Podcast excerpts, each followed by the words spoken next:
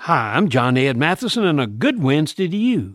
I learned a new excuse for an entire hockey team not showing up for a home match in Danville, Illinois. Fans had already filled the stadium. They had stood for the national anthem.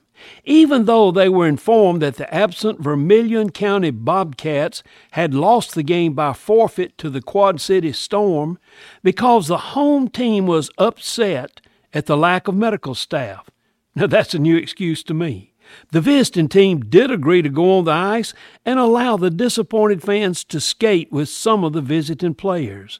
The Quad City president, Brian Rothenberger, said, This was certainly one of the most bizarre things I've ever seen.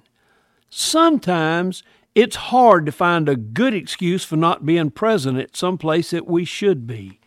Hey, don't let any excuse keep you from being where you ought to be.